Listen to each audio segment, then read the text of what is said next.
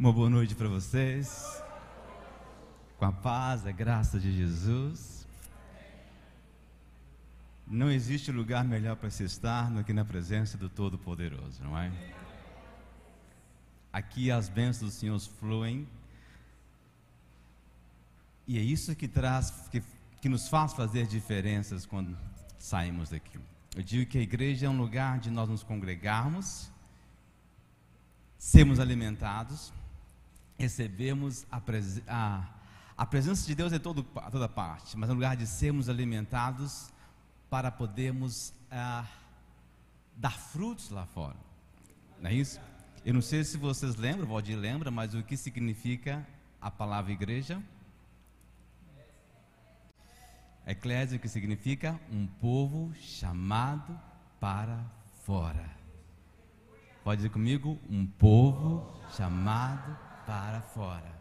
Aqui nós adoramos, aqui nós nos enchemos da presença do poder, aqui nós aprendemos a palavra e somos chamados para que nós, quando saímos daqui, propagarmos e anunciarmos essa palavra maravilhosa.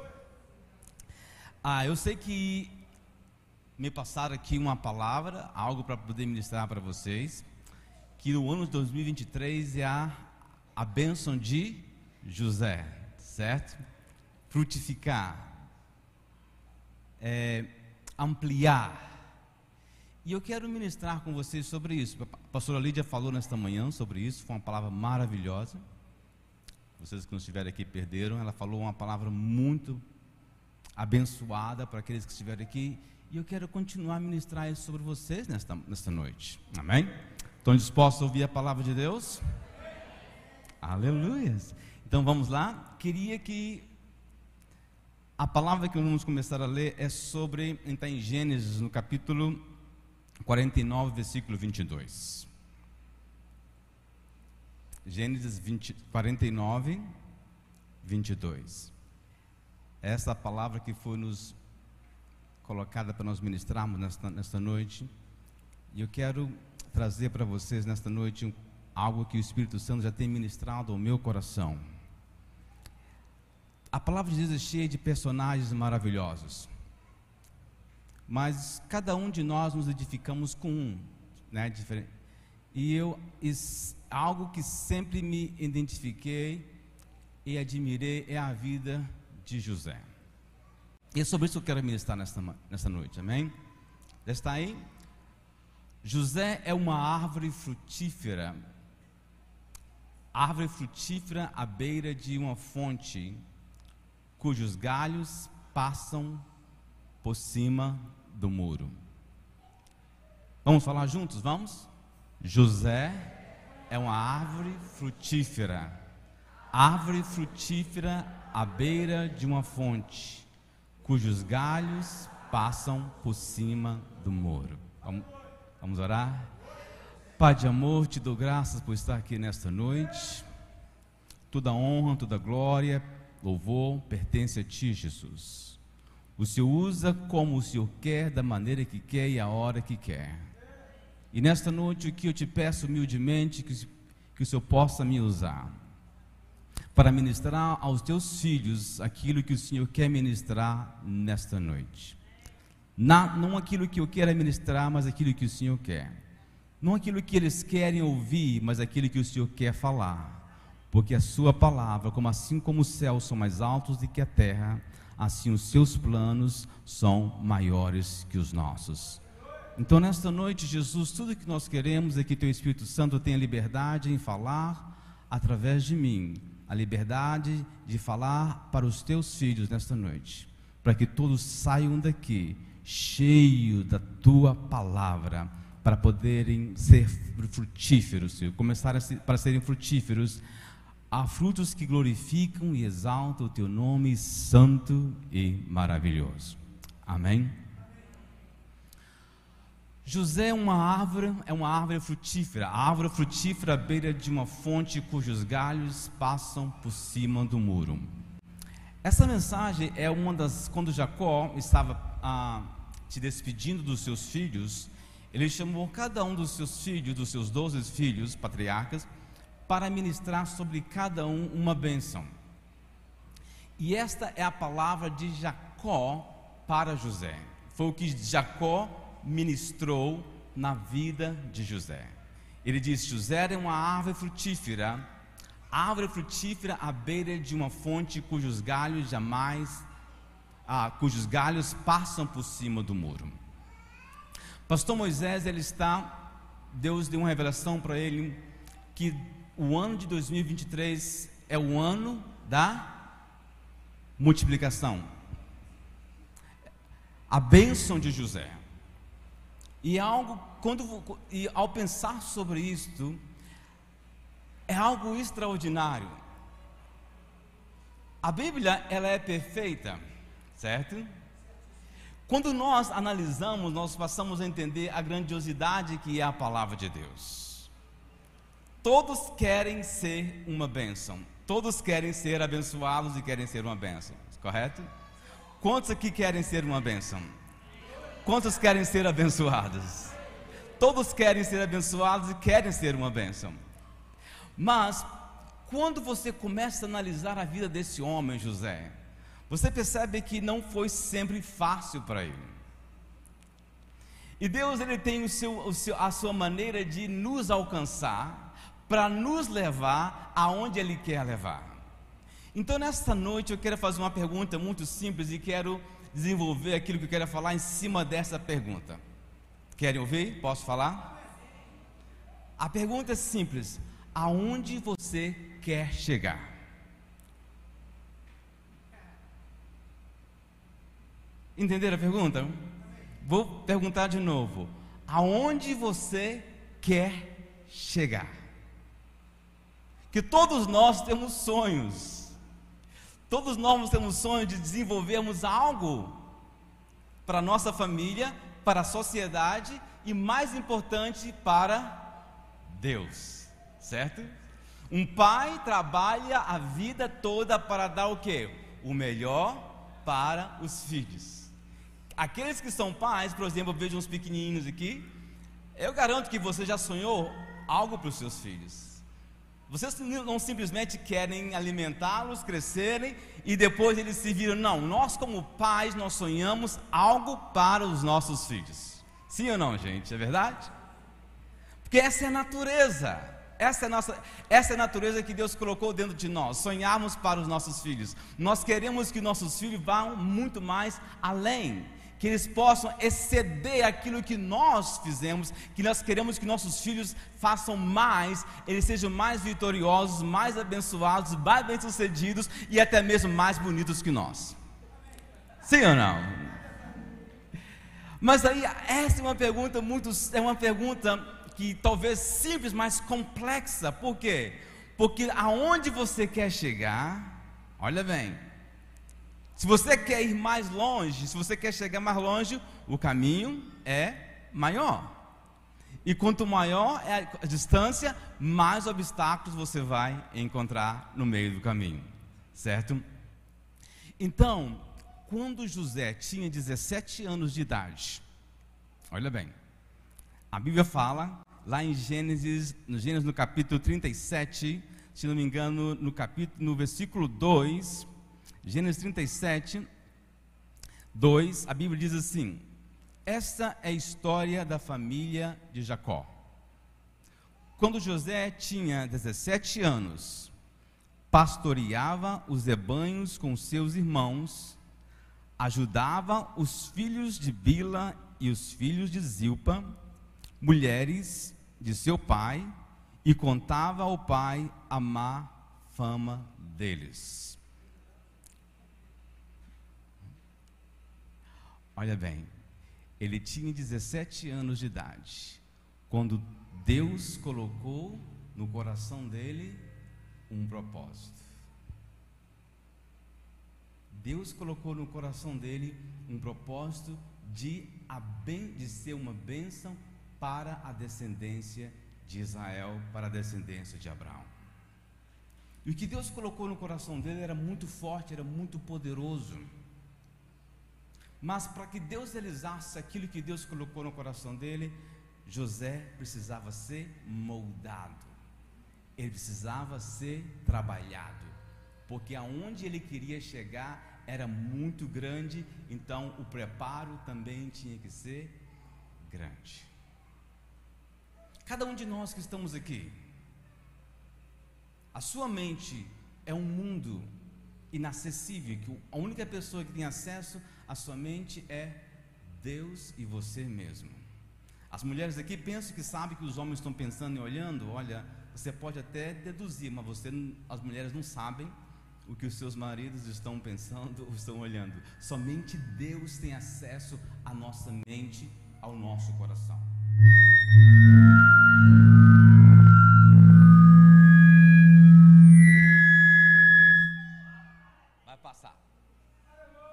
Amém. Aleluia. Estamos de volta. Mas veja bem, Deus colocou na mente e no coração desse jovem de 17 anos algo extraordinário, algo imaginável, algo que até mesmo Jacó, mesmo que ele colocou em seu coração, diz a Bíblia que quando, Jacó, quando José ah, contava os sonhos ao, seus, ao, ao, ao seu pai, aos seus irmãos, o seu pai chegou a repreender e dizer: Olha, então você vai exercer liderança sobre mim, que sou seu pai? Mas diz a Bíblia que Jacó, ele colocava, ele meditava em, a, a esse respeito. Porque aquilo que Deus colocou na vida, no coração dele, na mente dele, era algo tão extraordinário, é algo tão gigantesco, que até mesmo Jacó começou a pensar, a meditar naquilo. Como que isso vai acontecer? E ao contrário, os irmãos de Jacó, por José ser um dos caçula, eles começaram a irar-se, a invejar-se, e até mesmo odiar José pelo fato que ele se apresentava como alguém que tinha um, um futuro que aos olhos dele era muito maior que ele, porque naturalmente os irmãos mais velhos exerciam autoridade sobre os irmãos mais novos.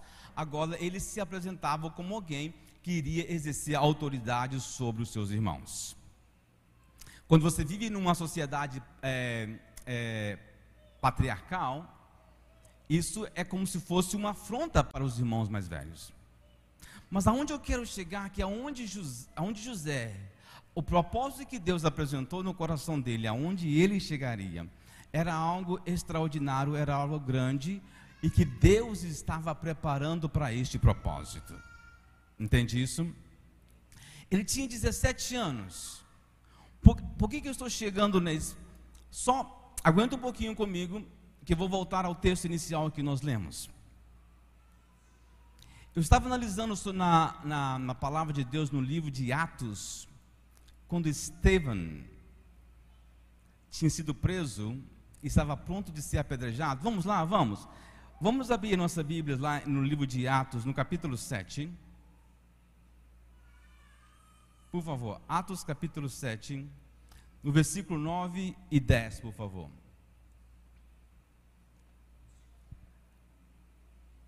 Esta é uma palavra de Estevão, ok? Os patriarcas, tendo inveja de José, venderam-no como escravo para o Egito. Mas Deus estava com ele e o libertou de todas as suas tribulações dando José favor e sabedoria diante de Faraó, rei do Egito. Este o tornou governador do Egito e de todo o seu palácio. Mas a parte que eu quero enfatizar é o versículo 9, quando a Bíblia diz que os patriarcas, tendo, no início do, do capítulo, do versículo 9, me desculpa, ah, os patriarcas, tendo inveja de José, venderam-no como escravo para o Egito. Mas Deus estava com José. Diga comigo, Deus estava com José. E o libertou de todas as suas tribulações. Fala comigo, o libertou de todas as suas tribulações. Meditando nesta palavra, quando Estevão declara que Deus libertou José de todas as suas tribulações. Eu comecei a pesquisar mais sobre isso, Porque você, quem é que já leu o, o, o livro de Gênesis que levante sua mão? Deixa eu ver. Quem já leu o livro de Gênesis?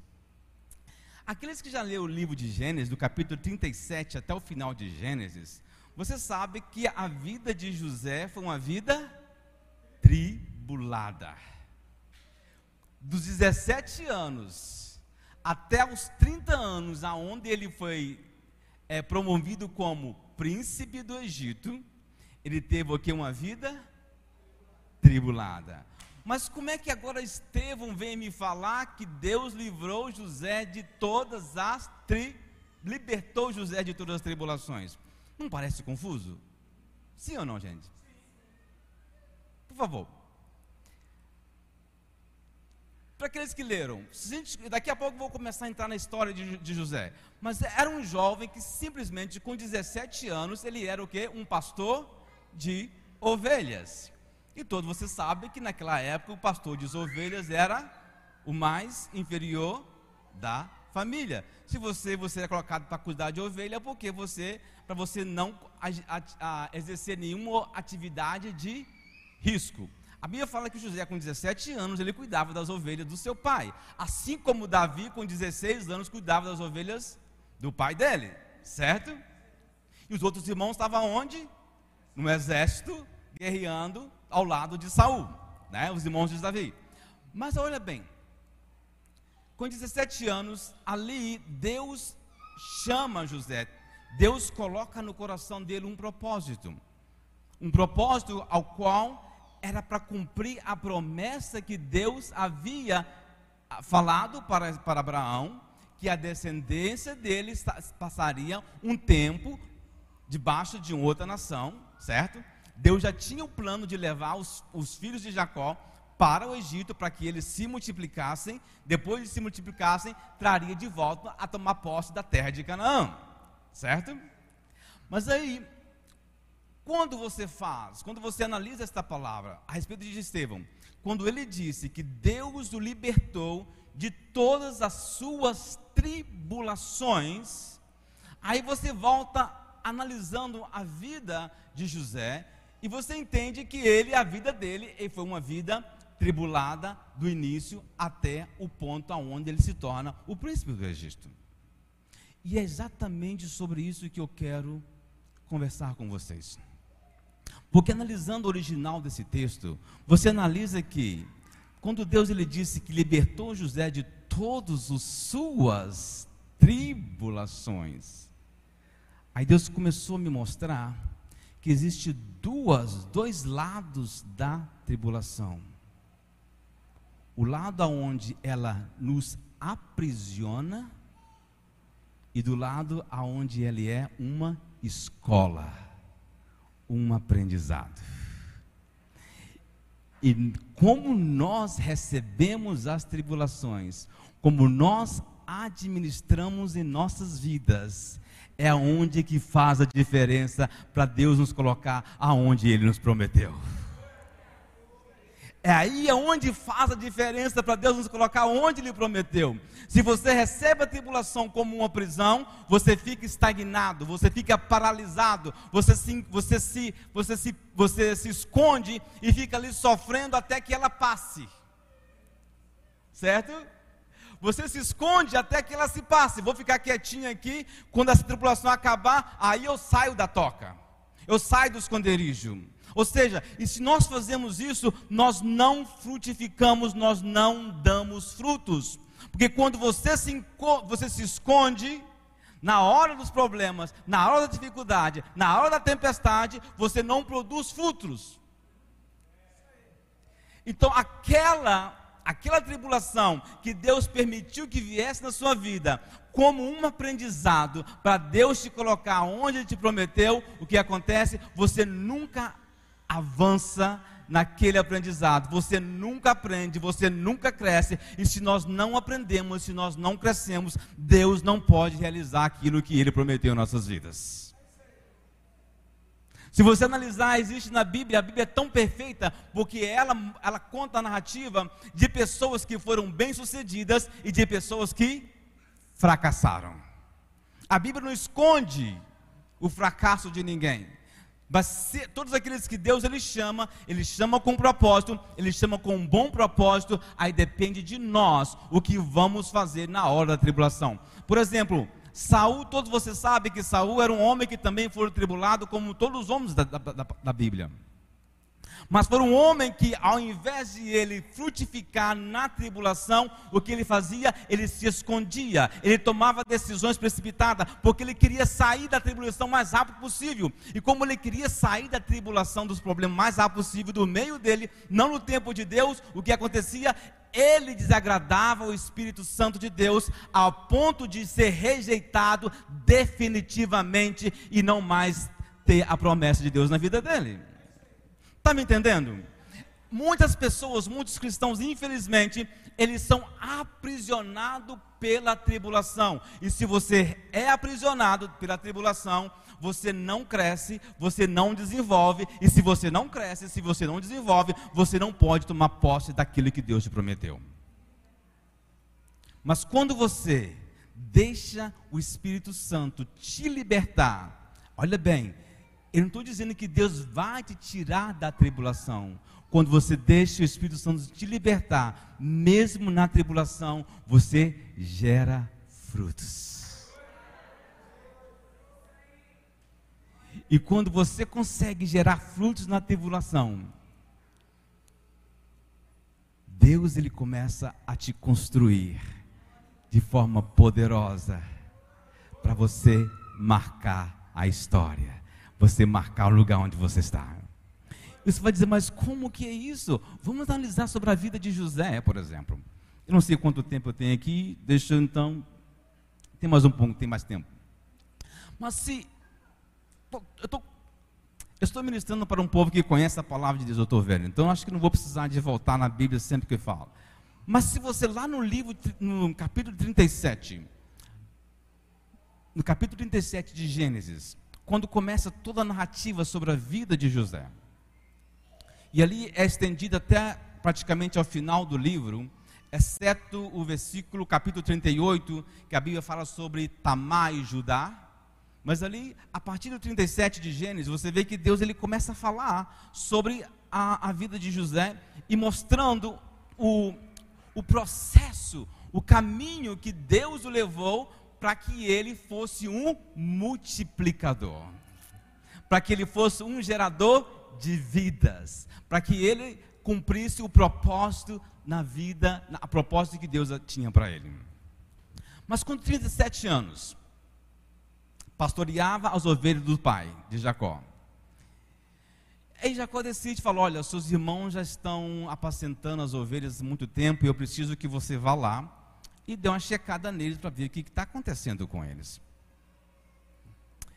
E José, ele era um filho obediente, ele foi.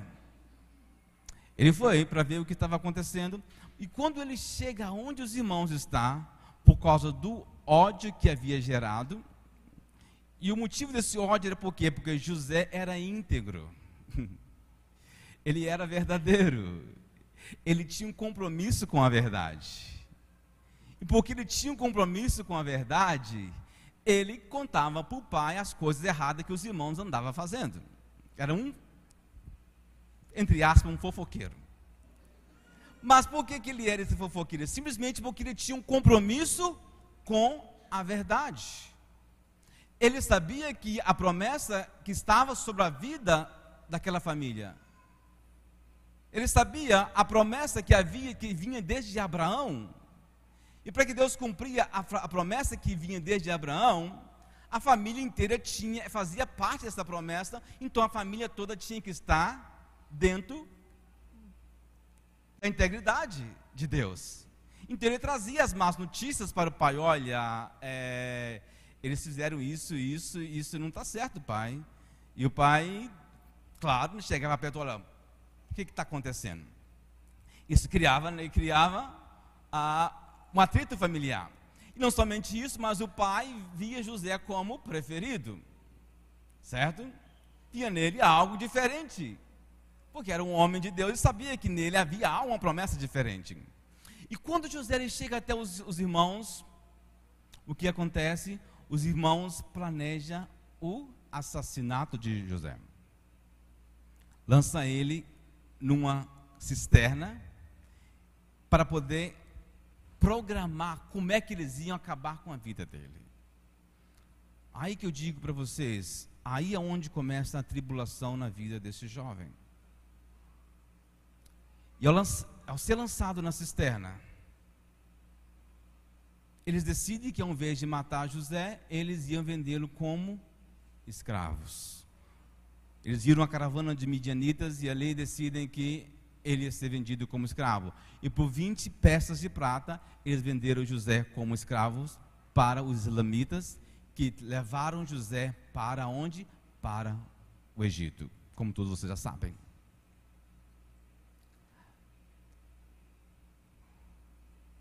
A tribulação e o sofrimento desse jovem de 17 anos começa exatamente ali. Porque do momento que ele é vendido como escravo, ele é, ele começa a ser humilhado. A Bíblia fala que tiraram de José a capa especial que ele vestia, dada pelo pai. E agora ele é vestido de roupa de vergonha, porque essa era a posição de um escravo. Eu não sei se vocês sabem, mas um escravo, ele quando para ser apresentado como é, mercadoria, eles eram despidos completamente e colocados na praças para que as pessoas viessem e, e fizessem a oferta. Você começa a entender? Essa era a posição de escravo, colocava na praça pública e ali as pessoas vinham, eram des, totalmente despidos para que aqueles que queriam comprar pudessem ver e fazer a oferta e levar. Finalmente José ele foi vendido para um oficial de Faraó, um homem chamado Potifar, que o levou para casa como escravo. Lógico, depois de comprar, ele vestiu as roupas. Agora ele poderia ir para a casa daquele oficial, do rei, para servir aquele rei. E ali a Bíblia diz que José abençoou a casa de Potifar. É onde, onde eu quero que vocês entendam. A tribulação, o sofrimento daquele jovem começa, começa ali quando ele é vendido como escravo. Agora está na casa de Potifar, sem nenhum direito, e tudo como escravo, e tinha que fazer exatamente aquilo que o Senhor mandasse. Ele poderia fazer com ele aquilo que ele quisesse, poderia mandar para a lavoura, poderia mandar para a limpeza, poderia mandar ele fazer o que aquilo que ele quisesse, porque agora ele era uma pessoa, ele, ele era propriedade daquele homem que poderia fazer com ele aquilo que ele quisesse, porque ele era um escravo. Então você entende que desde o momento aonde ele foi jogado naquela cisterna, do trânsito aonde ele foi levado à praça para ser leiloado como para ser vendido. Quando ele chega na casa de Faraó, na casa de Potifar, me desculpa, quando ele chega na casa de Potifar, como escravo, sem nenhuma expectativa, sem saber aquilo que o esperava, porque quando ele estava lá, junto ao pai, na terra de Canaã, ele era o preferido, ele era o protegido, Entende? Ele era o escolhido, ele era o protegido pelo Pai. Mas agora ele já não tem mais aquela proteção. Ele já não pode mais fazer aquilo que ele quer. Ele tem que fazer aquilo que as pessoas mandam ele fazer. Aí é onde eu quero que vocês entendam como que. Aí quando você volta, por exemplo, lá em, na palavra de Estevão, em Atos 7, e quando ele disse que Deus o libertou de todas as tribulações, e você vai entender, então quer dizer que o Novo Testamento está contraditando aquilo que o Velho Testamento está dizendo, é exatamente sobre isso, porque mesmo ele estando em tribulação, mesmo ele estando como na posição de um escravo, mesmo ele estando ali na casa de Potifar, a Bíblia disse que ele gerava fruto, que Deus o abençoava em tudo aquilo que ele colocava a mão.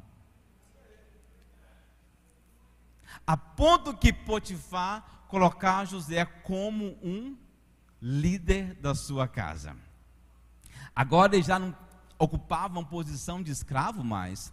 Agora ele ocupava a posição de um mordomo. E como mordomo, ele mandava em toda a casa de Potifar, ele organizava as pessoas, ele mandava nos empregados, ele mandava nos, no, no, nos outros escravos, porque a posição que ele agora exercia na casa de Potifar era uma posição de liderança. Ele poderia comer o que ele quisesse, ele, poderia vestir, ele não precisava mais se vestir como um escravo, porque agora ele ocupava uma posição de liderança é um processo que Deus realizava na vida desse jovem. Um processo que Deus realizava na vida dele, que mesmo passando em meio à tribulação, mesmo passando em meio à dificuldade, ainda assim Deus o tornava frutífero. Ele não perdeu o foco na promessa que Deus o havia dado na vida dele. Por isso, ele não se corrompia. Ele continuava fixado, ele continuava determinado a viver uma vida íntegra, uma vida verdadeira, uma vida desviada da corrupção.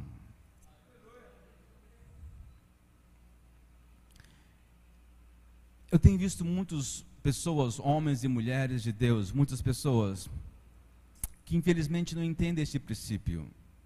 E quando eles se encontram em tribulação, eles fazem de tudo para sair o mais rápido possível e até mesmo passando em cima de princípios.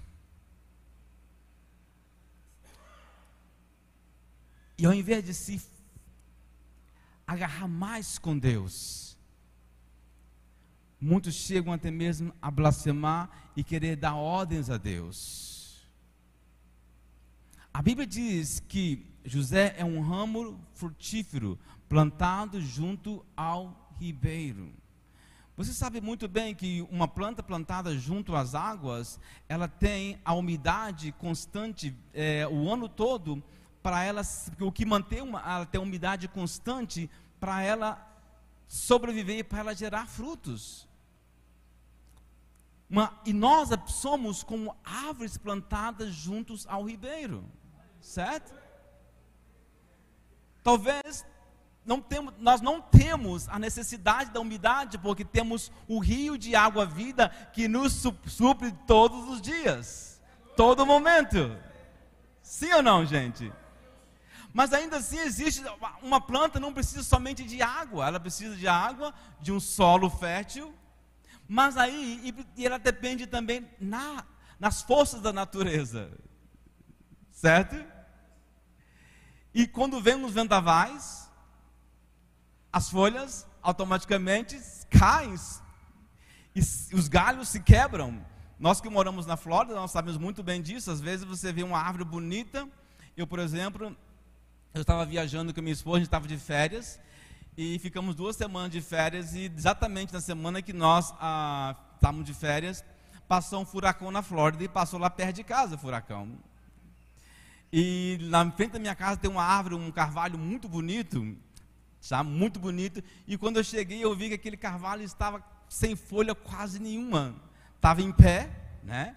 Mas estava sem folhas, porque as forças dos ventos quebraram muitas galhas e tiraram, arrancaram praticamente todas as folhas da árvore. Eu considero isso como a tribulação do cristão. Mesmo que nós estamos plantados junto ao ribeiro, ainda assim tem os vendavais, tem as tempestades que acaba é, é, tirando, é, arrancando as folhas e trazendo dificuldade para nossas vidas. Voltando a José, então. Ali na casa de Potifar, você sabe, Deus o fazia frutificar. A ponto que veio mais uma tribulação na vida dele, porque ele não estava pronto. Fala comigo, José não estava pronto. Quando você pensa que está pronta e vem Deus fazendo algo mais. José não estava pronto. Porque o que Deus queria fazer na vida dele era muito grande, Deus precisava treiná-lo um pouquinho mais. Aí vem o que? Satanás entra na mulher de Potifar.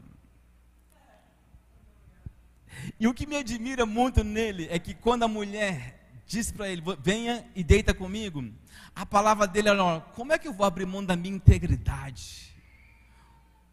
O meu dono, o meu Senhor, ele confiou em mim todas as coisas. Como posso pecar contra a vida dele? Ali a vida dele estava correndo perigo, mas o, tudo que ele tinha na mente dele, no coração dele, era integridade. Aquilo que ele tinha lá em Canaã com o pai dele, com os irmãos, quando ele falava sobre os maus feitos dos irmãos, agora ele demonstra a mesma atitude junto à mulher de, faraó, de, de Potifar. Como que eu vou abrir mão da minha integridade? E por causa disso, você sabe, ele foi lançado na prisão. Porque a mulher armou uma cilada para ele, e na quinta daquela cilada, ele foi lançado na prisão. Mas aí é algo extraordinário que você vê, porque a Bíblia diz, olha bem, existe uma, uma palavra sobre José que é muito bonita, aonde a palavra de Deus diz que o Senhor estava com José. Olha bem, o Senhor estava com José e lhe concedia bom êxito em tudo o que ele realizava. Fala comigo, o Senhor estava com José e concedia bom êxito em tudo o que ele realizava. É interessante que este versículo o autor que escreveu Gênesis, ele simplesmente ele faz essa colocação num dos momentos mais críticos na vida de José. Esta palavra ele fala quando ele estava encarcerado numa prisão. Quando a Bíblia fala que o Senhor abençoava, ou seja, Deus abençoava, o Senhor estava com José e concedia bom êxito em tudo o que ele realizava. Não parece esquisito isso? Você está na prisão e ali aonde a Bíblia faz essa referência a respeito deste homem que Deus o abençoava em tudo aquilo que ele fazia. Tudo aquilo que ele colocava a mão, Deus abençoava. E a palavra de Deus fala que ali na prisão, Deus o abençoava, porque ele, consegui, ele conseguiu graça em frente ao carcereiro, e o carcereiro colocou ele como liderança dentro daquela prisão, porque tudo aquilo que ele colocava a mão, Deus o abençoava. Mas ainda assim ele continua debaixo de tribulação. Porque ninguém quer estar numa prisão.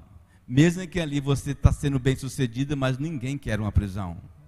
E aí é onde eu quero que você entenda, mais uma vez, as tribulações, as dificuldades, os problemas, as invejas, as traições, não foram poderosas o suficiente para aprisioná-lo, porque o Senhor o libertou todas as tribulações. Fala comigo, o Senhor o libertou de todas as tribulações. As tribulações não foram forte, não foram fortes para o aprisionar. É por isso que no decorrer de todos esses anos, tudo aquilo que ele passava, tudo aquilo que ele vivia, para ele era uma escola, era um aprendizado. Cada, cada tribulação que vinha sobre a vida dele, ele crescia um pouco mais. Deus o fazia crescer um pouco mais, porque aquilo que Deus tinha na vida dele era poderoso demais e ele precisava ser construído. É por isso que no início eu perguntei para vocês aonde você quer chegar.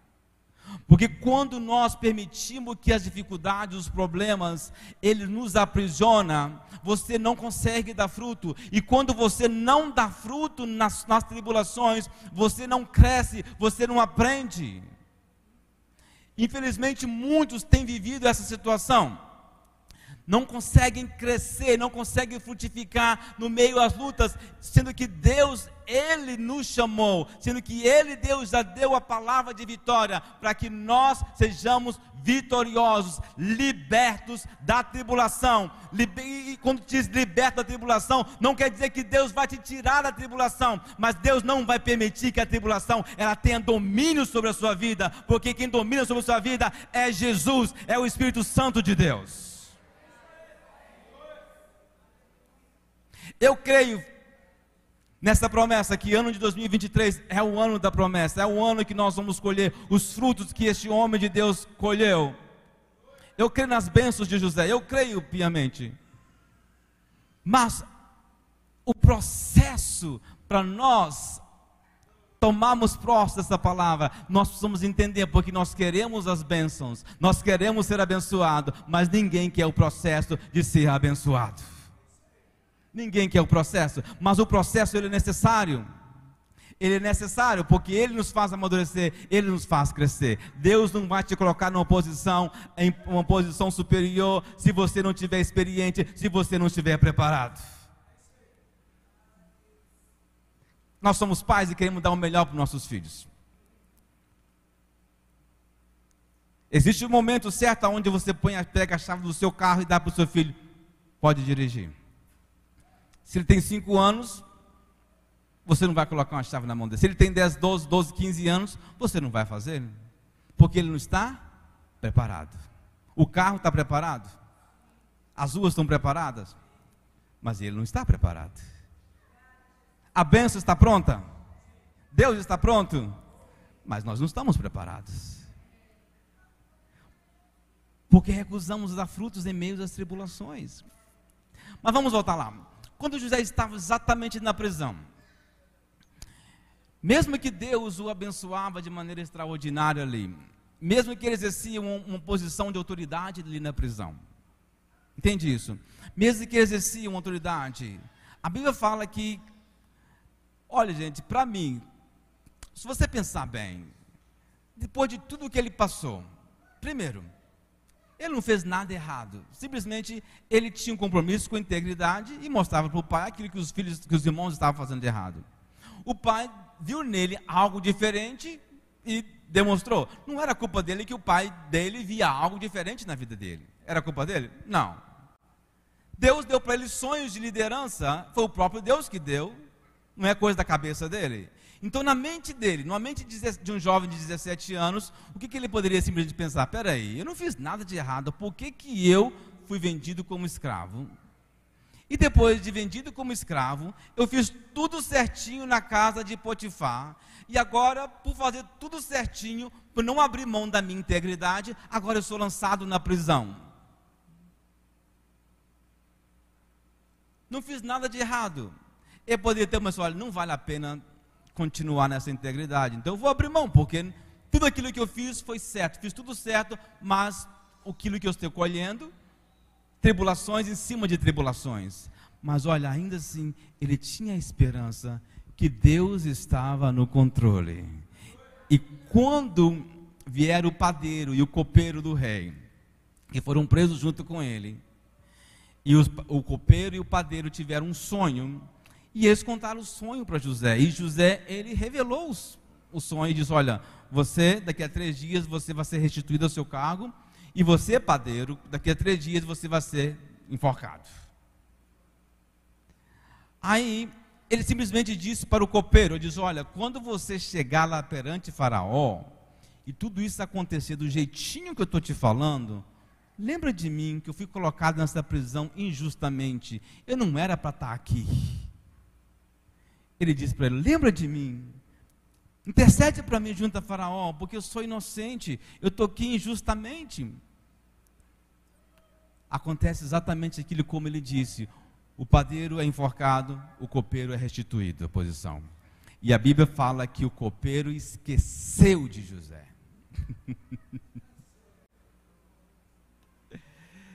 ele não estava pronto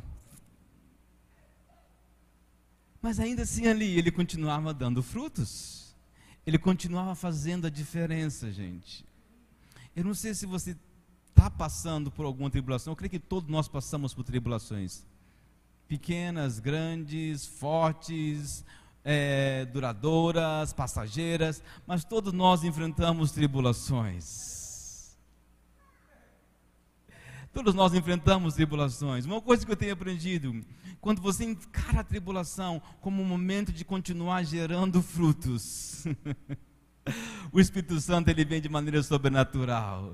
Ele vem trabalhando em nossas vidas. Ele vem agindo em nossas vidas. Ele vem nos edificando. Ele vem nos trabalhando porque nós encaramos a tribulação como uma escola, como um aprendizado. E quando nós encaramos as tribulações como uma escola, como um aprendizado, é aquilo que Deus ele quer das nossas vidas para Ele nos levar aonde Ele quer nos levar.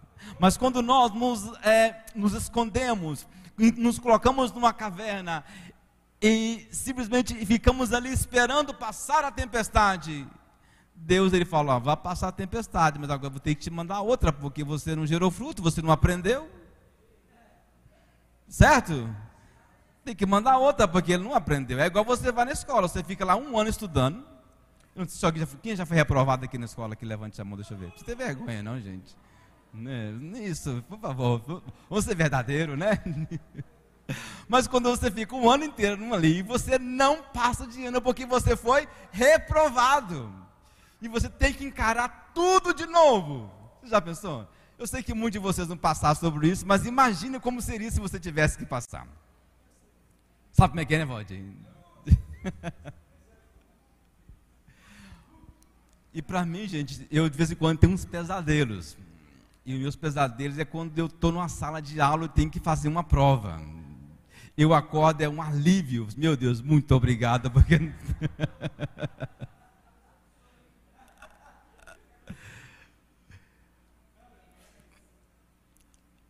É algo simples, mas é algo poderoso e é algo que cada um individualmente vive. E se você analisa a palavra de Deus, nós estamos falando sobre José porque essa é a palavra que foi nos direcionada para nós falarmos essa noite. Mas aqueles que leem a palavra de Deus, você percebe que todos os grandes homens de Deus, eles passaram pelo mesmo processo. Abraão passou pelo mesmo processo. Isaac passou pelo mesmo processo. Jacó passou pelo mesmo processo. Davi passou pelo mesmo processo todos esses grandes homens de Deus que marcaram a história na palavra na Bíblia, eles passaram pelo mesmo processo, passaram momentos de tribulação, aonde eles geravam frutos ao invés de se esconderem. Aonde eles faziam diferença ao invés de se esconderem, ao invés de esperarem para que a tempestade passasse para eles saíssem fora. Não, ali em meio à tempestade, eles geravam frutos, porque eles tinham aquela tribulação como uma escola, como um aprendizado para Deus os preparar para aquilo que Deus queria fazer na vida deles. E quando você vê a Bíblia ressaltando que ali na prisão, porque a Bíblia poderia falar sobre poderia fazer essa referência a José em todo momento, lá na terra em Canaã, na casa de Potifar, ou até mesmo diante de Faraó, mas ela faz essa colocação exatamente no momento mais crítico da vida dele, aonde ele estava na prisão. Mesmo que ele exercia um, um exercia uma posição de liderança ali na cadeia, mas ainda era cadeia, gente. Ele não podia sair era a cadeia, mas a Bíblia faz essa colocação exatamente ali na cadeia, que Deus o abençoava em tudo aquilo que ele fazia, em tudo aquilo que ele colocava a mão, Deus o abençoava. Deus faz exatamente para nos mostrar que o momento de luta, o momento de tribulação, é o momento de também gerar frutos. É o momento de continuar olhando para cima eu creio no Deus que eu sirvo. Meu redentor, ele vive. Eu creio no Deus que sirvo. E a palavra é tão extraordinária que lá no livro de é tão extraordinária que a palavra de Deus nos fala que é, que o, próprio, nosso próprio Jesus ele passou pelas mesmas situação. Jesus ele passou quando a Bíblia diz que Jesus, ele passou as mesmas tentações que nós passamos. Ele foi sujeito às mesmas lutas, tribulações que nós passamos. Mas com diferente que ele não pecou. E através da vitória que ele através da vitória de Jesus, nós também somos vitoriosos. Mas chegou o um momento aonde Deus disse: José, agora é o momento, você está pronto.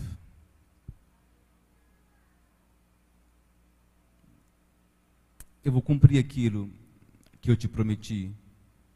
E o propósito que eu coloquei no seu coração anos atrás, está o momento de eu cumprir. Se você não sabe, se você olha a palavra de Deus, você vê que dos 17 anos aonde Deus começa o trabalhar na vida dele, até o dia aonde ele é nomeado como príncipe do Egito, demorou 13 anos. A Bíblia fala que José tinha, quando ele começou, foi nomeado como governador do Egito, ele tinha 30 anos de idade. Foram 13 anos de tribulações. Foram 13 anos de sofrimento, 13 anos de incertezas, 13 anos de traição, 13 anos de esquecimento, 13 anos de injustiça, mas 13 anos dando fruto. 13 anos frutificando. 13 anos abençoando, sendo abençoado e abençoado. E quando nós voltamos para a palavra, aquilo que eu li no início, quando a Bíblia diz, lá em Gênesis, no capítulo, lá em Gênesis, no capítulo 37, 39, me desculpa.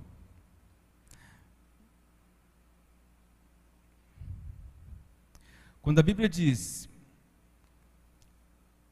que José é uma árvore frutífera. Árvore frutífera à beira de uma fonte, cujos galhos passam por cima do muro. Nós somos chamados para sermos frutíferos. Nós somos chamados para gerar frutos, para multiplicar. E esta bênção que o pastor Moisés ele está profetizando para este ano, para esse novo ano de 2023. A bênção de José, a bênção de frutificar. Nós já temos tudo aquilo que nós precisamos para gerarmos fruto. Talvez ainda que Deus não tenha te colocado aonde Ele te prometeu. Talvez aqui ainda você não está exercendo a posição a qual Ele prometeu. Mas ainda assim, isso não significa que nós não fomos chamados para gerar frutos. O momento das dificuldades, o momento das lutas e tribulação, também é momento de nós regozijarmos em Deus. Entende isso?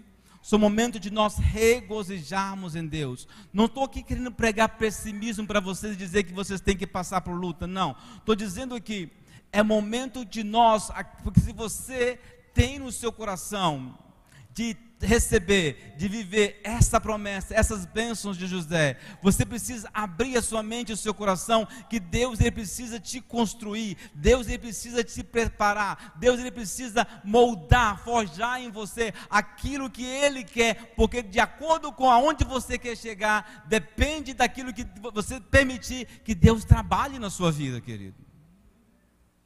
Eu demorei um pouquinho a aprender isso. Infelizmente. Mas no momento que eu entendi esta palavra, eu entendi que todas as fases da minha vida são fases, um momento onde eu preciso gerar, eu preciso frutificar. Eu admiro muito o pastor de vocês. Você sabe o que aconteceu com o incidente na morte do missionário José Roberto? Você vê que ele mesmo que abala emocionalmente, mas você vê que ele continua gerando frutos. Ele continua viajando, anunciando, pregando a palavra de Deus. Hoje mesmo ele está onde? No Pará. E você vai dizer que ele esqueceu o que aconteceu? Ele, você vai me dizer que ele não está sofrendo mais por aquilo que aconteceu? O coração continua sangrando.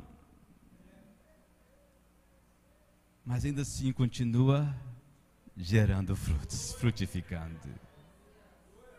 Entende isso?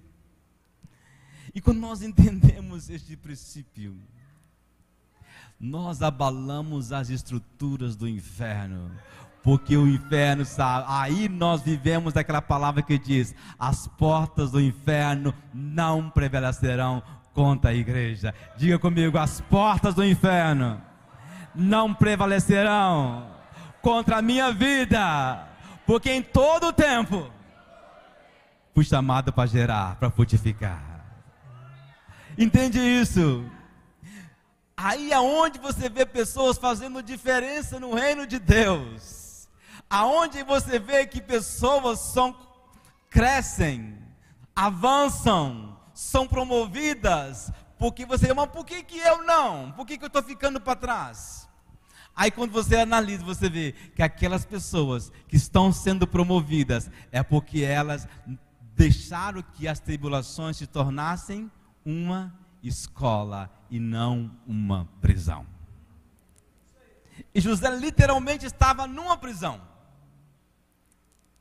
Mas lá na prisão, ainda assim, ele estava liberto.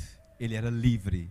Mesmo estando na prisão, aquela tribulação da prisão, talvez é, en, é, encarcerou o corpo físico dele mas a alma, o coração dele estava livre e é por isso que ele gerava frutos ali.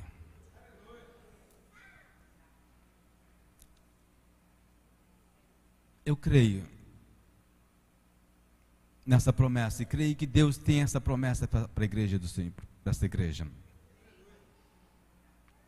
E nessa noite é algo simples, é mais talvez mais como um ensino para vocês entenderem isso. Vamos viver sim as promessas e as bênçãos de José. Vamos frutificar a todo tempo, até chegar o momento ao, da tomamos posse da promessa, aonde José ele exerceu um papel fundamental na nação de Israel. Porque em meio à fome, aonde todos os seus irmãos, os seus pais, seus sobrinhos estavam destinados a, a a desfalecer, a ser eliminado por causa da fome que estava acontecendo na região. Mas por causa de José, eles foram sustentados, alimentados, cuidados, até que chegar, até passar aquela fome, eles poderiam crescer, frutificar e se tornar uma grande nação. Deus preparou José para aquele momento. E o que eu quero dizer nesta noite para você, que Deus está te preparando para este momento. Deus está preparando esta igreja para este momento. Esta igreja passou por um momento de tribulação muito forte, que foi a perda do fundador o referencial desta igreja. E sei que todos vocês estão sofrendo com esta perda. E quando nós perdemos algo tão precioso como todos nós perdemos, o nosso missionário José Roberto, quando nós perdemos algo tão precioso e tão forte, a primeira coisa que a gente vem é desistir e falar: Jesus, volta agora, eu quero voltar para o céu, porque a dor é muito forte. Mas quando se nós, ao invés de nos escondermos, nós olharmos para o céu, e em meio, nesse meio a dor, nós gerarmos frutos e começarmos a frutificar, ao invés de nos escondermos numa caverna, levantarmos os nossos olhos para o céu e começarmos a frutificar, Deus ele se agradará de nós e nos ensinará para nós alcançarmos um próximo passo. E se vocês nesta noite creem nessa palavra, nós, como igreja, vamos viver a promessa das bênçãos de José. Amém? Gostaria que você ficasse de pé nesta noite.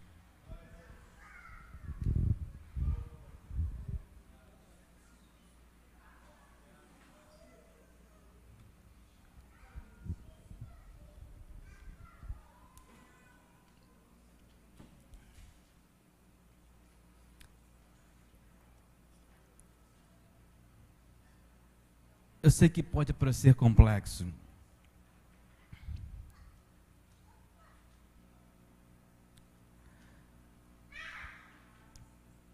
Eu sei que pode parecer talvez negativo quando você fala sobre tanto em tribulação.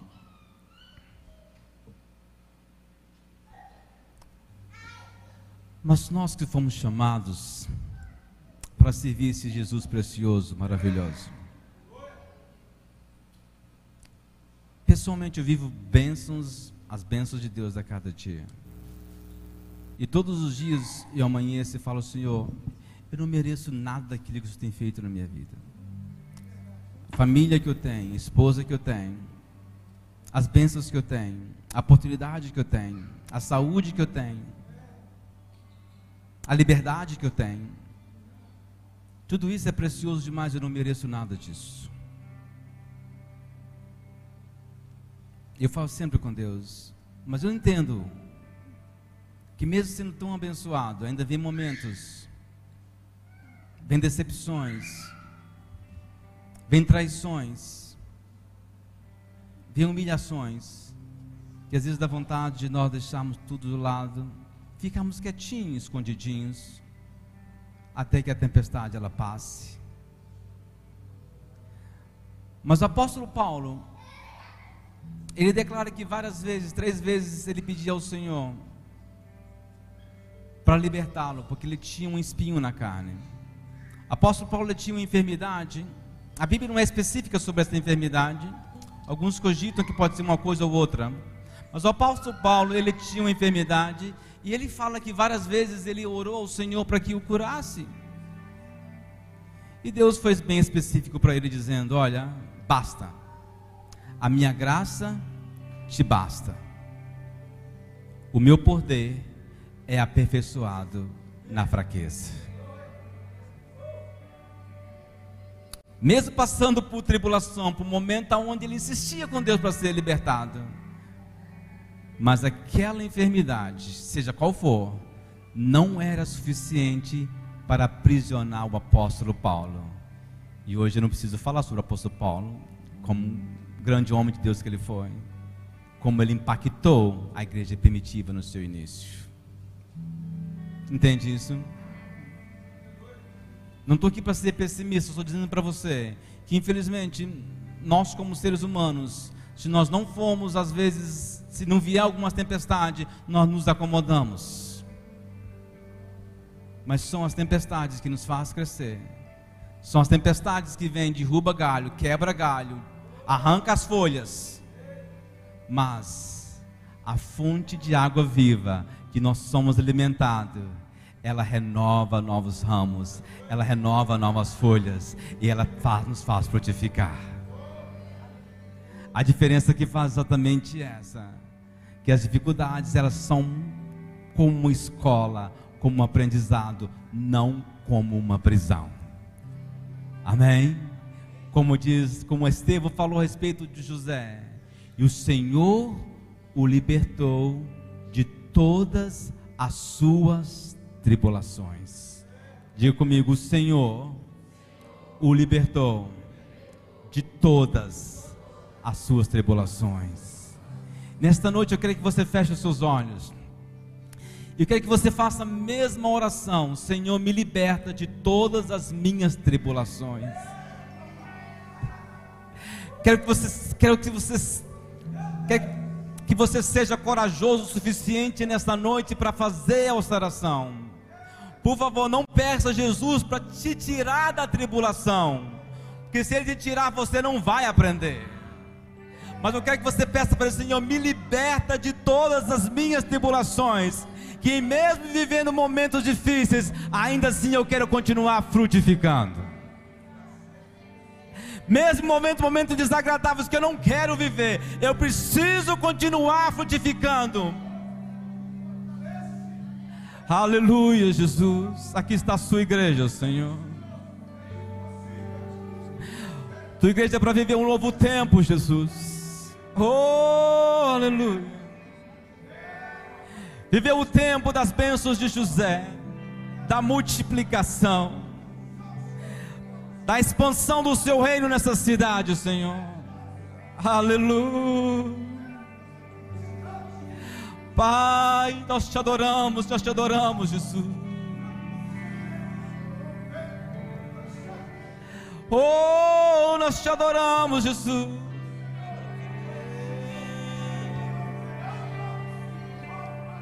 Nós te adoramos.